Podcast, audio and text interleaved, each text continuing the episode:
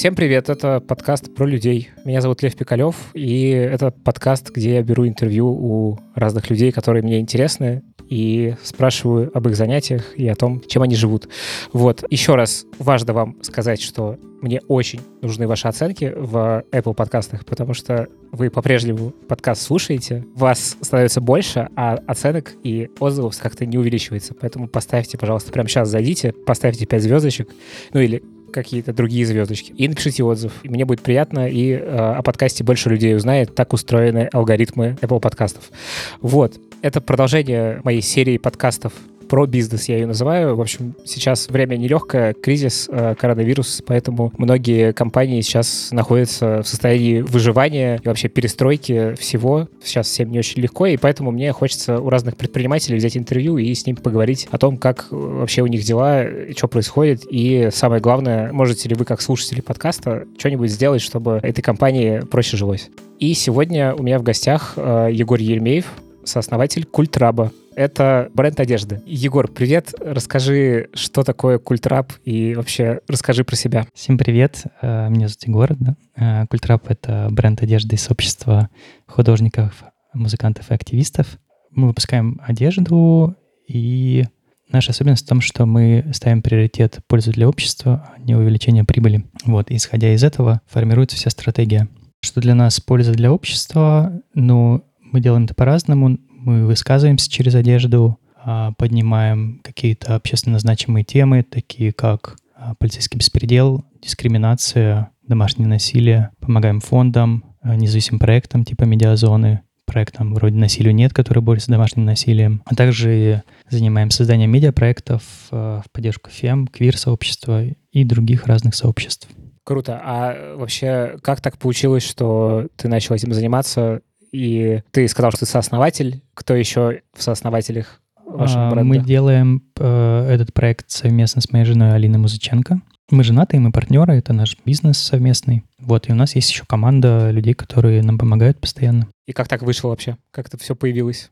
Все началось в 2017 году. Тогда я узнал, что Медиазон начинает краундфандинг-компанию, и я захотел поучаствовать э, и сделать для них мерч. Но это был... А, изначально было задумано, что это будет не просто мерч, а это будет именно коллекция одежды. То есть она будет включать в себя там какие-то вещи, которые обычно в мерч не входят. Так э, туда добавился, например, ватник, будет хуже. И вообще вся эта коллекция была объединена одной идеей, что это должно быть такое концептуальное высказывание, это черные вещи, все вокруг э, слогана будет хуже. Вот, то есть это высказывание на актуальную тему больше, чем э, просто... Чем одежда. Чем одежда, да. И когда мы это запустили, мы увидели э, фидбэк, увидели отклик, что людям это очень нравится, что они э, это ценят, и мы поняли, что мы можем через одежду да, высказываться на всякие актуальные проблемы. А вообще, как так получилось, что, э, ну, что ты начал заниматься одеждой? Какой у тебя вообще до этого, чем ты занимался? У меня бэкграунд э, из трех таких плоскостей. Я работал в IT, то есть я знаю, как э, устроен там интернет-торговля и все остальное. Я работал в э, некоммерческих организациях, э, поэтому я знаю, как э, они работают, как они ставят, какие цели они перед собой ставят, как измеряют свою эффективность. И у меня еще есть семейный бизнес, он связан как раз с модной индустрией, поэтому я знаком с ней тоже. И вот в этом проекте соединилось вот это все, и вот так получилось. Когда вы все это запустили, ты где-то работал или ты как-то ну, сразу это стало прям типа основным делом? И вообще, стало ли это основным делом сейчас для тебя? Э, сейчас это основное дело, да, мы посвящаем все время, мы буквально живем этим проектом. А тогда это начиналось, я вернулся из э, Калифорнии, э, я выиграл хакатон и был там э, месяц на что-то типа стажировки или инкубатор. В итоге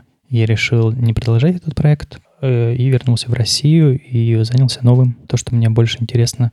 Проект был связан с искусственным интеллектом в области моды. Мы изучали как эти современные алгоритмы могут там быть полезны. Для изучения трендов вот этого всего или как? Да, для изучения трендов, для распознавания одежды, э, что на, что на людях э, надето, что популярно, или поиск похожей одежды, или прогнозирование спроса, э, много всего. на самом деле эта индустрия строится на визуальной составляющей, поэтому там это очень важно. Но на тот момент те алгоритмы, которые существовали, они не до конца решали проблему по ряду технических ограничений, поэтому я решил свои силы вложить в другое.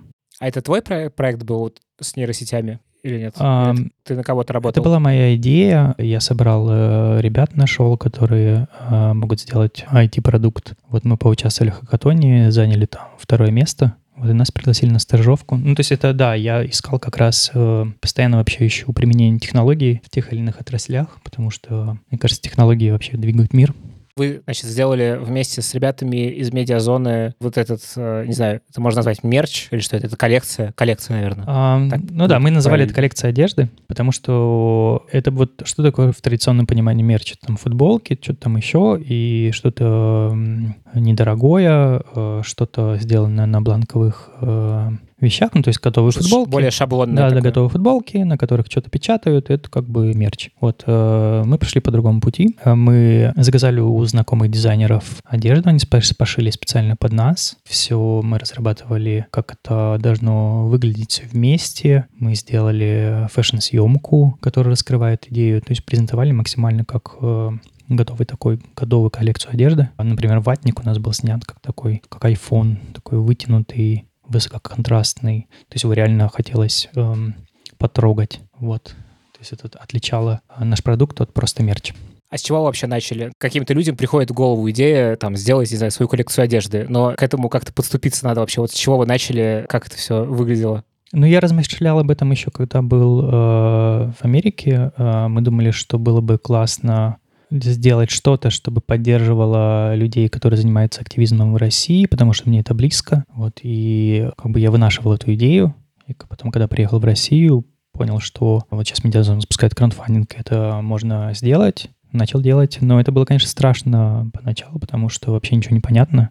То есть мы были как э, в открытом космосе, мы все изучали с нуля, ездили по производствам, все это изучали терминологию, общались с поставщиками тканей. То есть прошли целиком путь э, как бы самых низов до понимания, как это вообще может работать. А, ну, ты сильно удивился, узнав, как это на самом деле все устроено? Или ты примерно представлял, что это вот так и и есть? Я примерно представлял, как оно есть, но в России э, есть такая особенность, то что эта индустрия, она не структурирована. То есть как бы нету... То есть тебе нужно искать самому все. То есть самому поставщику тканей, где они находятся, с каждым, к каждому нужно поехать, какие производства. То есть если ты начинаешь заниматься производством одежды, получается, что ты проделываешь такой э, очень большой research для начала, для того, чтобы вообще понять, как это сделать именно в России. В IT там хотя бы есть подходы понятные, типа с чего начинается, там, что такое, не знаю, минимальная версия продукта, вообще как это все должно быть устроено. А здесь, по сути, ты вообще прям вообще с нуля начинаешь, потому что никакой базы такой нет. Да, да, да, ты начинаешь с нуля, и даже в, там система образования так построена, то, что э, да, тебя учат делать коллекцию одежды, учат делают ее классной, оригинальной, э, инновационной даже. Но как потом ее превратить в готовый продукт, это э, отдельная совершенно тема, и здесь все идет э, как бы ты должен это ну, как бы узнать самостоятельно, по сути, в этом разобраться и всякие хаки применять, наверное, можно так даже сказать, чтобы э, получить готовый продукт. И э, это сразу был, ну, как бы, это коммерческая сразу история получилась. То есть вы на этом заработали какие-то деньги или нет? Не, это всегда вообще была такая некоммерческая, то есть это вообще у нас пи- 50 на 50, мы как мы сами определяем, что это часть это идет именно вклад такой общественный, часть это заработок денег, который поддерживает проект э, и позволяет делать новые продукты. С медиазоной получилось так, что у нас эм, эта одежда выстрелила, мы запустили ее 13 декабря продажу, и у нас было по 20 вещей на каждую модель, и это разобрали в первый день, по-моему. Вот, и мы открыли предзаказ, и в экстремально короткие сроки нам нужно было все это произвести, всем все отправить, во всем убедиться, и мы, получается, очень много э, ресурсов вложили для того, чтобы просто этот проект э, осуществился. У нас работала команда из э, шести человек постоянно, которые все это поддерживали. В итоге, да, там осталась э, прибыль от этой коллекции, но потом мы вложили ее в следующую. Когда это стало прям, ну, какой-то системой. Я так понимаю, что в первый раз вы это делали, ну, условно, ну, не на коленке, но как бы так, что не было никакой автоматизации, ничего не было. То есть это не было полноценным каким-то бизнесом настроено. Ну да, да, да. И вы в какой момент вы сразу начали какую-то систему строить или тоже как-то постепенно все это происходило? Ну, постепенно начали э, внедрять по одному разные инструменты автоматизации. Самый первый раз э, это была просто система складского учета, и этого вообще критично недостаточно, потому что кроме складского учета там еще очень много всего. Отслеживание заказов, информирование, отправка в транспортные компании заявок и так далее. Вот и потихонечку мы стали добавлять э, инструменты, которые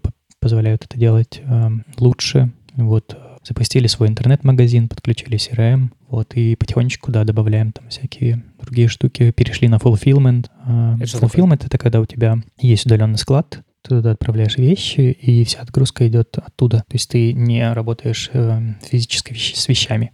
Ты просто отправляешь им заявку, а они уже все остальное делают.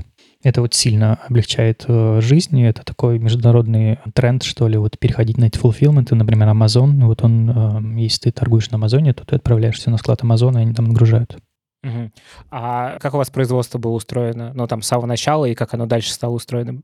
Ну, с самого начала у нас э, наши знакомые дизайнеры помогли нам произвести э, первую партию одежды, потом мы нашли небольшое ателье, которое э, производило следующие вещи, вот, э, и потихонечку-потихонечку все находили все новых подрядчиков, и в финальном итоге обрастаешь как бы кругом подрядчиков-партнеров, которые помогают тебе это делать, но все зависит от партии вещей, то есть если нормальный, нормальный производственный процесс начинается от 100 штук, то есть если ты на э, модель одежды там, на футболку 100 штук делаешь, как минимум, то ты можешь как бы рассчитывать на какое-то промышленное, промышленное производство. Если меньше, то это все будет такое, тебе нужно как бы придумать, как это произвести. Может быть, с кем-то договориться, с большим производством, чтобы тебе маленькую партию сделали. Может быть, в ателье пойти.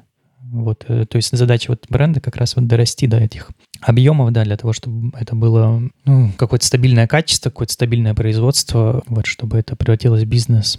Вы все в России делаете, то есть это все производство у нас в стране? Да, мы делаем только в России полностью. Эм, есть вещи, которые в России нельзя произвести. Это обычно всякие мелкие штуки типа значков. Вот их мы заказываем у наших э, партнеров, они там уже занимаются производством что вы сейчас из себя представляете? Сколько у вас, не знаю, работает людей, как устроена команда? В общем, э, может быть, ты, я не знаю, делитесь вы этими данными или нет, там, ну, условно, сколько вы вещей производите, там, продаете, может быть, какие-то обороты, ну, просто какой-то общий профиль, чтобы было понятно, какие вы. Ну, ядро команды э, — это где-то 4-5 человек, те, кто более-менее постоянно работает. Но наша особенность в том, что у нас э, комьюнити, нам помогает много людей, которые подключаются на разных этапах, э, дизайнеры, художники, граф-дизайнеры, люди, которые пишут тексты, редактора, фотографы. То есть если посмотреть всех людей, которые задействованы в проекты, то это десятки человек.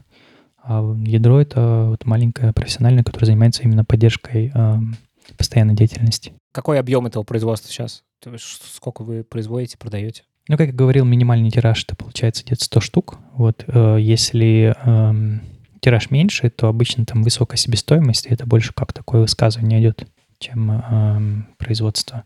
То есть типа коррекционные вещи, условно говоря. Ну да, да, вот э, некоторые люди даже и ищут э, наши вещи, и потом, потому что их было мало, их э, они быстро окончаются, и мы не повторяем эти партии. Вот и остается такая вот как бы именно вклад в такую материальную культуру, где-то у кого-то есть, но мы э, не продолжаем это делать. А почему не продолжаете, если это спрос э, имеет какой-то? Ну, мода — это такая вещь изменчивая. Она вся строится на том, что все постоянно меняется, все постоянно проходит. И здесь, конечно, важно быть актуальным, важно быть вот э, чувствовать время. И как бы вообще мода отражает этот срез времени, то, что было. И не всегда вещи э, нужно повторять.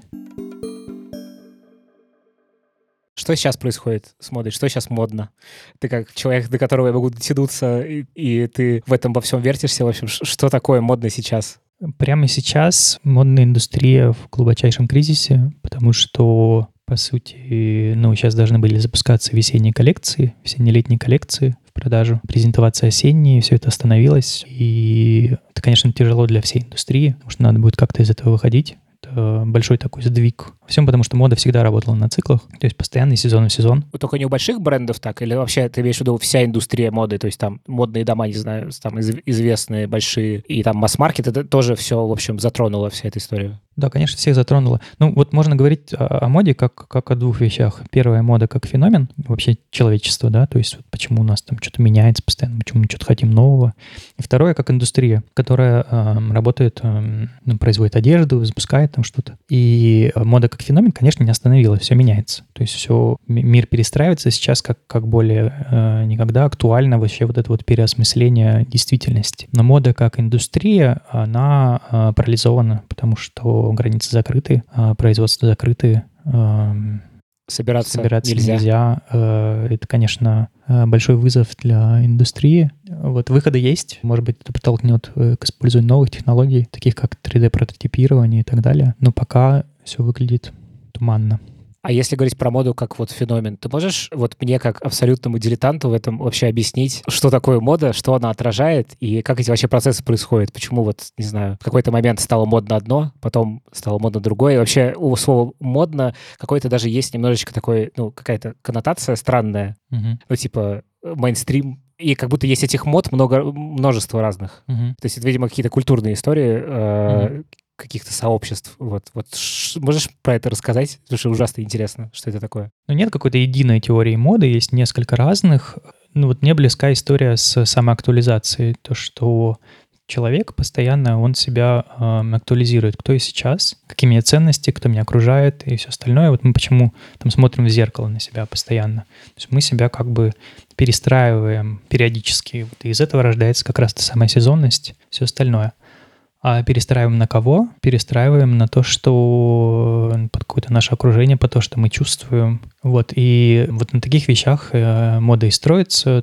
Например, где-то рождается в какой-то какой-то комьюнити, рождается какая-то фишечка, вот, э, она становится популярной, потом люди появляются в инстаграмах, люди на это смотрят, им это нравится, они хотят себя такими видеть, вот они начинают хотеть такие вещи. Дизайнеры масс-маркет, как правило, удовлетворяет это. Дизайнеры, которые... Э, fashion -дизайнеры, они, наоборот, они стараются предчувствовать такие вещи вот, и как-то... То есть все время ты находишься в такой погоне, где ты, значит, бежишь от мейнстрима, пытаясь что-то друг, другое сделать. Да, конечно, это всегда... Э, мода же, она вообще вот, э, когда ты разрабатываешь коллекцию традиционную, ты, ты на, на следующий сезон ее разрабатываешь. То есть ты как раз пытаешься почувствовать, предугадать вот эти вот динамику, что происходит, что чуть, что будет чуть в будущем, потому что не можешь производить то, что было вот, типа, актуальным прямо сейчас, потому что это устареет очень быстро, поэтому ты как бы впереди, да, погоня очень правильное определение этого, даже был такой нью-йоркский бренд, который назывался Run, Run. Там у них коллекция называется Run 1, Run 2, Run 3. Потом дизайнер, который делал эту, этот бренд, она а, ушла оттуда с словами, что она э, эмоциональная и физически измотана полностью. Мода — это очень э, такой сложный, сложный э, бизнес, вот, и поэтому, да, в каком-то массовом сознании это может быть ассоциироваться с тем, чем-то, какое-то пренебрежительное отношение, но с э, точки зрения э, креативной индустрии и э, создания каких-то материальных ценностей, это, конечно, одна из самых э, передовых индустрий, и мы это видим, потому что именно в моде рождается э, вот это, она как бы отражает на себе все социальные процессы, которые происходят, вот через э, дизайнеров, которые это чувствуют на себе и которые вот как бы их выдают это в виде продукта какого-то. А вот э, ты сказал, что, ну, это такой наш способ как-то, типа, отрефлексировать, ответить на вопрос вообще, кто я такой, какие у меня ценности. А с другой стороны, это история про то, что ты хочешь быть причастным, ну, видимо, я так додумываю, но мне так кажется, что эти процессы примерно так работают, должен быть как-то причастен к какой-то группе, какому-то комьюнити. То есть помимо индивидуальной истории, это какая-то в том числе социальная история. То есть тебя, э, тебя как человека, находящегося в какой-то группе людей. Вот. Это может быть очень большая группа, а может быть какая-то небольшая совершенно камерная, закрытая. Да, потому что люди социальные животные вообще. Для нас очень важно находиться в группе, чувствовать эмпатию. Вот, конечно, через одежду люди общаются, в том числе одежда еще это система знаков. То есть мы как бы посылаем какой-то знак тому человеку, который э, поймет, о чем мы говорим. Почему вот этот... Э, мы начинали с э, медиазон, и будет хуже. Этот будет хуже, этот код, который м, кто-то понимает, кто-то нет. Э, ну, это хтонь, по сути. Даша, вот это вот про это. Тягучая российская такая вот русская хтонь. А, это оно? Да, но не только русская. Ну, то есть это вот э, это такое глобальное мировоззрение на самом деле, потому что как бы э, будет хуже. Очень много людей ощущают, что будет хуже по разным причинам. Там и вот всякие политические по всему миру моменты с э, Брекситом, с Трампом, с Путиным в России. То есть это все не позитивные вещи, да. То есть, конечно, люди понимают, что будет хуже, и мы сейчас видим, что у нас глобальный кризис начинался, может быть, мы еще не до конца понимали, что это будет, но сейчас, конечно, он повлияет на все процессы и будет и лучше, я не уверен, что люди согласятся, что будет лучше. Да, ты можешь сохранить оптимизм, но в целом мы видим, что как на каком-то подсознательном уровне чувствуем, что будет хуже. Вот, поэтому вот этот код, как бы, он э, очень важен. То есть это скорее код про думающих людей, про тех людей, которые э, как бы размышляют над этими процессами. А, и поэтому он так хорошо э, подходит медиазоне, потому что читатели медиазоны такие тоже интеллектуальные люди, которые наблюдают за процессами, происходящими в России. И вот они как бы разделяют это. Это такой прикол даже, чем кто-нибудь. То есть это такая глобальная тревога. Да, да. А вот э, с точки зрения отношения к этому, то есть вот высказывание будет хуже, его можно по-разному воспринимать. Его можно воспринимать как некое, ну типа, да, будет хуже, это какое-то приключение, то есть это тоже можно как-то переключаться э, с точки зрения отношения. Или это, ну, условно, какая-то такая депрессивная история с непонятным концом, типа, что делать? Вот вы отвечаете как на этот вопрос вот, в рамках там этой коллекции вообще, в принципе, может быть, ты как создатель всего этого, вот что делать? То есть, да, будет хуже, э, окей, типа тревога есть, процессы происходят, а что делать? Ну, для нас важно вообще к каждой коллекции мы э, вообще призываем людей действовать, делать какое-то действие, да, это очень важно. То есть не просто высказывание, то есть за высказыванием должно быть действие какое-то. И в случае, если будет хуже, там действие было э, жертвовать в медиазоне понимаешь, да? То есть человек через... Ты ему э, как бы говоришь это, он понимает, о чем ты говоришь, и э, дальше, да, ты можешь на это повлиять, если вот ты сделаешь это пожертвование. Повлиять как? Тем, что медиазон напишет о том человеке, который попал в какую-то беду. Ты таким образом поможешь. Ну и ты сам, э, ты сам как бы можешь оказаться в этой же беде, потому что это всех нас касается. Ну да, да. То есть мы э, с нашей, нашей одеждой мы как бы поднимаем проблему, призываем людей вообще что-то делать. То есть это для нас э, критично важно, чтобы люди делали. Не просто там покупали, носили и так далее. Потому что вот даже если ты надеваешь на себя какую-то вещь с слоганом, ты как бы автоматически э, вступаешь в, в диалог с другими людьми, да, если тебя спросят что-то, что это значит, например, мы были бы счастливы, если человек бы рассказал, что это значит. То есть вот такое как бы распространение информации, распространение каких-то идей, да, для нас это важно через действие. Даже надеть на себя футболку — это тоже действие. Вот следующий шаг э, — задонатить там медиазоне или фонду насилию нет. Следующий шаг — там еще что-то сделать. Ну, то есть каждый для себя решает.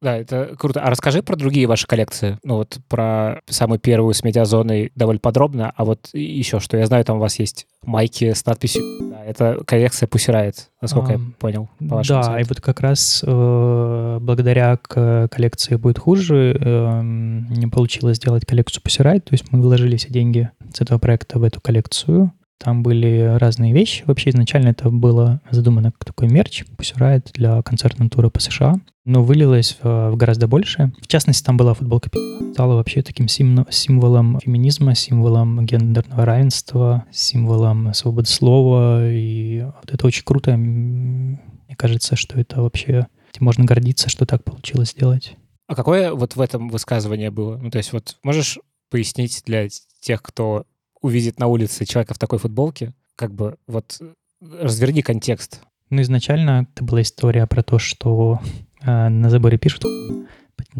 давайте пишем. Вот, э, то есть история про такое как раз гендерное равенство. А что, типа, патриар- патриархат, он даже в этом, ну, то есть даже на заборе это патриархат. Да-да-да. Ну, плюс э, к этому добавляется история с э, реклеймингом. Это когда, ну, девушек часто оскорбляют э, называя их угу. Вот, и, э, собственно, реклейминг заключается в том, чтобы ты возвращаешь себе это название, ты на себя вешаешь гордо, что да, это, то есть вот как э, N-word в США, так вот в России. К этому уже добавляется история про русский язык, потому что мы видим людей, как бы очень сильно триггерит именно использование слова «да» почему-то. А, почему? Хотя это очень как бы натуральное, что ли, такое слово для нас, очень понятное, очень эмоциональное. И вот, и это тоже большое поле для размышлений. А триггерит ты имеешь в виду, ну, типа, как, не знаю, как феминитивы триггерят людей? Такого же плана триггерения или что-то другое? Ну да, ну типа, ну не выражайся в общественном месте. Вот эти все, ну типа, а почему, да, никто не может объяснить, что это табуированная какая-то история, почему она табуированная и так далее. Это... Подожди, а... Ну, и хуй самое. Ну, почему а, ну то есть требует... это, в принципе, это про все. Вообще, конечно. Это не... Ну, почему мы сами себя ограничиваем в выражениях, по сути, и в, в каком-то мышлении. То есть это какое-то ограничение на мышление, по сути. А, ну, здесь вот как раз я когда говорил про то, что это многомерная история, здесь вообще очень много всего. Эта футболка еще популярна а, у парней. Как-то вот не, не странно, но да, у парней популярна эта футболка тоже. И ЛГБТ-сообщество, то есть это история больше про вообще такое равноправие для всех. Ну и постоянно добавляются какие-то новые смыслы. Вот у нас была история, как э, один парень пришел на собрание на работе, или, по-моему, там видеоконференция была, и он был в этой футболке, и его начальница завела тред в Фейсбуке о том, что вообще обратилась к HR-специалистам, спросила у них совет, возможно ли такое, типа, почему, ну, типа, допустимо ли это. И была бы огромная дискуссия в Фейсбуке, допустимо или нет. Очень интересно было за ней наблюдать. И туда в какой-то момент пришли э, люди, которые начали вообще э, очень жестко высказываться о недопустимости и все остального. Это было странно, почему что почему они такие жестокие, что ли, жесткие, не знаю. Это интересно было бы разобраться в этом феномене. То есть футбол ну, так запускает такие вот дискуссии и вот эту вот рефлексию на тему, что это значит, а допустимо ли это, и это очень важно. Это эм, процесс переосмысления реальности. Ну, то есть, на самом деле, это попытка поговорить про табуированное. Вот. Да. Я, видимо, поэтому оно вызывает такие бурления. Да, да, про табуированное и почему табуированное. Ну, то есть это вот э, следующий уровень. Ну и дальше там много чего можно обсудить. Слушай, а вот скажи, это провокация? Нет, это, это вообще не провокация. Если на наши вещи посмотришь, что они вообще очень добрые. Мы не делаем агрессивные штуки, там, чтобы кого-то спровоцировать или куда-то вызвать агрессию. Нет, у нас очень все приятная даже футболка. Это вот э, она розовая, там написано глиттером, красивым курсивом, а не курсивом, а рукописным шрифтом. Вот она очень такая приятная. То есть ты на нее, э, ты не можешь на нее злиться просто, просто так. То есть ты именно какой-то смысл тебя, как бы свои процессы, которые внутри тебя происходят, заставляют тебя об этом думать. То есть мы, мы это не вызывает напрямую, эту агрессию. Понятно, что агрессия это она как бы внутри того, кто эту агрессию запускает на самом деле. Ну, то есть... Э, ну да, эти вещи, они могут триггерить таких людей, которые, ну, вы, по сути, берете их табуированное и тыкаете в него палкой и смотрите, что происходит. Ну, здесь не, не его табуированное, это скорее вообще э, у нас тоже такой, э, было такое наблюдение, что вообще надеть на себя такую футболку и выйти на улицу, это требует смелости. То есть mm-hmm. история вообще про, персонально про человека. Готов ты на такое или не готов. А как отреагирует общество, ну, это дальше, ну, как бы, это уже вторая тема, да. А, это вопрос про личную свободу, прежде всего. Вот это э, обращено на человека, который носит футболку, а не те, кто смотрит на нее. У меня сейчас очень странный будет вопрос. Скажи, а ты вот в какой России будущего хотел бы жить? Как ты себе визуализируешь? Mm. Да, хороший вопрос. Ну, мы вообще, э, наш проект борется с разными э, штуками, такими как неравенство, дискриминация, э, несправедливость, э, насилие. И вот этих вещей я бы хотел гораздо меньше видеть и гораздо больше видеть э, какой-то взаимоподдержки, не знаю, э, развитую медицину, довольных жизнью людей, которые занимаются любимым делом и так далее. Вот, и, конечно, э, нам супер важна дискуссия открытая, то, чтобы как можно больше люди э, общались, размышляли, придумывали какие-то решения, действовали. И мне кажется, вот это вот как раз люди же, они вообще способны, способны что-то менять, когда вместе действуют. И мне кажется, чем больше у нас будет разных людей действующих, людей думающих, людей совместно что-то делающих, тем вообще лучше это будет для общества и для России будущего. Угу. А если вот сейчас представить шкалу, где вот 100% это Россия будущего, вот та самая, где вот так, а на нуле, ну, что-то совсем обратное, вот где мы сейчас находимся, по твоему ощущению? 5. Ого, то есть вообще очень далеко. Ну, мы далековато, да. Есть э, хорошее исследование, на которое я периодически ссылаюсь, это э, глобальное исследование ценностей, кажется, называется. Вот там э, 20 лет идет замеры по всем странам о ценностях. Что для вас важнее там? Прогресс или э, сохранение э, или сохранение, да. Там он очень интересно сделан, людей опрашивают не про них, а там, про их детей. Таким образом удается вытащить настоящие ценности, что людей волнует. И там потом это все, это по всем странам э, проводится, потом все это накладывается на карту. Получается такой как бы график.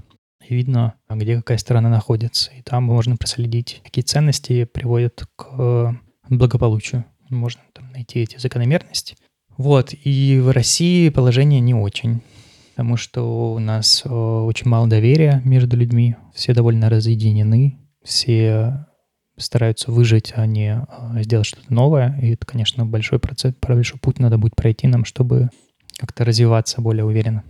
У меня, кстати, такое ощущение иногда складывается, что... Ну, то есть это не в оправдание того, что, в общем, хорошо, что все, все плохо, а скорее про то, что когда ты вот в текущей реальности, там, живя в России, видишь людей, которые что-то делают, которые готовы объединяться, которые там думают, и вообще, в общем, ты видишь каких-то там деятельных ребят, то ощущение, что как будто бы они еще более ценны из-за того, в какой они среде находятся. Ну, то есть э, как будто бы если бы все были такими, то это бы очень сильно размывалось, и не было бы такого ощущения кайфа от ну, того, что эти люди вообще есть. Вот. Какой-то так, не знаю, как это объяснить нормально. Ну, то есть как будто бы на этом, э, из-за этого контраста ты гораздо более тонко чувствуешь, в общем, что такие вообще люди есть, и тебя это так сильно удивляет, потому что, в общем, среда не э, благоприятна для этого. А, ну да, да. В России вообще получается такое э, выжженное поле на самом деле. То есть очень, то есть много возможностей разных для того, чтобы сделать что-то, но очень мало, э, э, очень слабо развита среда, экономическая, любая, там, общественная. То есть ты как бы такой, как ковбой, наверное, на Диком Западе там что-то делаешь. А это драйвит тебя вот или нет? Слушай, ну я бы хотел, чтобы все-таки было более развитое все, конечно. Ну, то есть это же взаимообмен. То есть чем больше развиты разные институты, чем больше развита среда, тем вообще лучше это для всех, тем легче это делать. Есть обратная история, что тем а, больше конкуренции, тем сложнее тебе что-то новое предложить. Но мне кажется, что гораздо важнее э, общая развитость. Ну, там конкуренция большая, но придумай что-нибудь другое, не знаю. Есть простой пример, там, возможно, Илон, Илон Маск э, в России, знаешь, и как бы вряд ли, да, там, что было бы с Илоном Маском в России? Не было бы, скорее всего, его, или, не знаю, занимался там где-нибудь в конструктор, конструкторском бюро, чем делал там. Вот. И, конечно, нам нужно больше Илонов Масков и всяких таких чуваков, и это возможно только если будет развита среда. Скажи, а что с вами сейчас происходит? Мы сейчас перестраиваемся. То есть то, что как мы раньше работали, сейчас невозможно из-за того, что карантин, э, экономика останавливается, и э, нам нужно под это дело адаптироваться. Вот. Когда вы поняли, что что-то меняется? В какой момент? Мы поняли, когда началась проблема в Италии в самом начале. То есть э, вот мы как-то упустили историю с Китаем, хотя внимательно за ней наблюдали. И, как и все, думали, что это не выйдет за пределы. Но когда увидели, что это переходит, э, перешло в Европу, то уже было понятно, что такой процесс необратимый. Вот, и, кстати, тогда мы уже э, начали очень активно рассказывать об этом в наших э, соцсетях. То есть первым делом мы стали информировать наш комьюнити о происходящих процессах, чтобы люди понимали, позаботились о себе, вот, начинали перестраиваться. Да, где-то середина марта чуть раньше. А, ну вот, 8 марта на самом деле. 8 марта Россия вышла из сделки ОПЕК, резко вырос доллар, и стало понятно, что мы в другой реальности. И что вы начали делать в бизнесе? Что вы перестроили? Ну, мы отказались от э, разных проектов. Мы хотели открывать свой магазин. Вот, были, э, у нас были переговоры. Вот, ну и в тот же момент мы поняли, что, что все, на этом все. Ну, типа мы не будем ничего открывать, конечно же. Дальше у нас были запущены несколько ну, производства вещей. Вот мы их э, доделали, и на этом как бы все остановилось. А, но мы продолжали разрабатывать коллекцию, продолжаем разрабатывать коллекцию одежды новой. Вот, э, мы, ну, то есть мы до последнего, на самом деле, пока э, не стали, пока не объявили каникулы, мы делали эту коллекцию, у нас шла, шла разработка. Потихонечку готовились перестраиваться на вот новую модель, э, которую мы тоже вынашивали на самом деле где-то год. Я не думал, как можно будет работать по-другому, потому что, как правило, правильно ты заметил про вот эти э, бега, э, когда занимаешься производством одежды, постоянно в, в такой, как бы в спешке, в такой гонке, что это очень сильно изматывает. Мы хотели сохранить э, какое-то состояние себя уравновешенное. То есть нам нужно было по-другому строить процесс. Мы не готовы были выпускать э, а, одежду для того, чтобы просто выпускать одежду.